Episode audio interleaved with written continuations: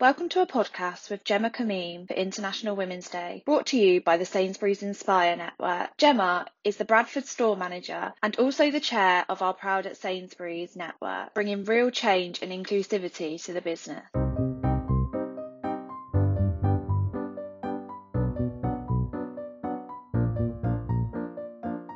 I'm really honoured and privileged to be the chair of our LGBT plus and allies colleague network, Proud at Sainsbury's.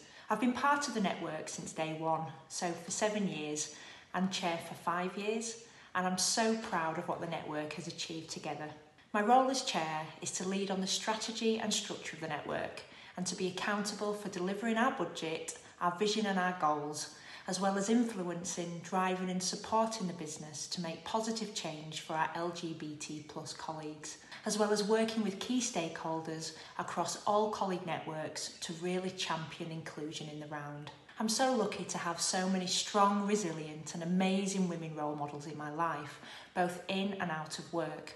But for me, my nana and my mum have been hugely influential and I watched true resilience growing up.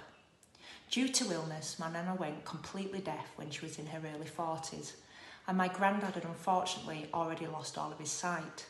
To suddenly lose your hearing, to look after a blind husband and a young family must have taken so much strength and courage.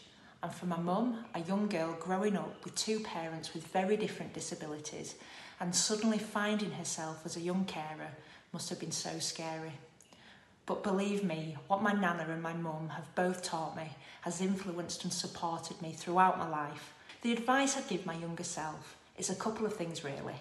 So, number one, to never change and hide who you are, that everyone deserves and has the right to feel loved and to be loved. And number two, to never ever give up, as dreams absolutely do come true. The biggest challenge in my career has definitely been me my absolute lack of self confidence and self belief. That real imposter syndrome that, that, that sneaks in at every opportunity it has, that real self doubt has definitely held me back.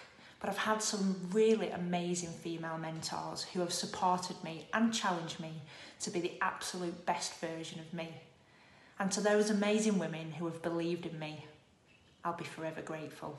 This International Women's Day, I choose to challenge myself so, my self doubt, my lack of confidence. So, Gemma Kameen, I challenge you to believe in yourself.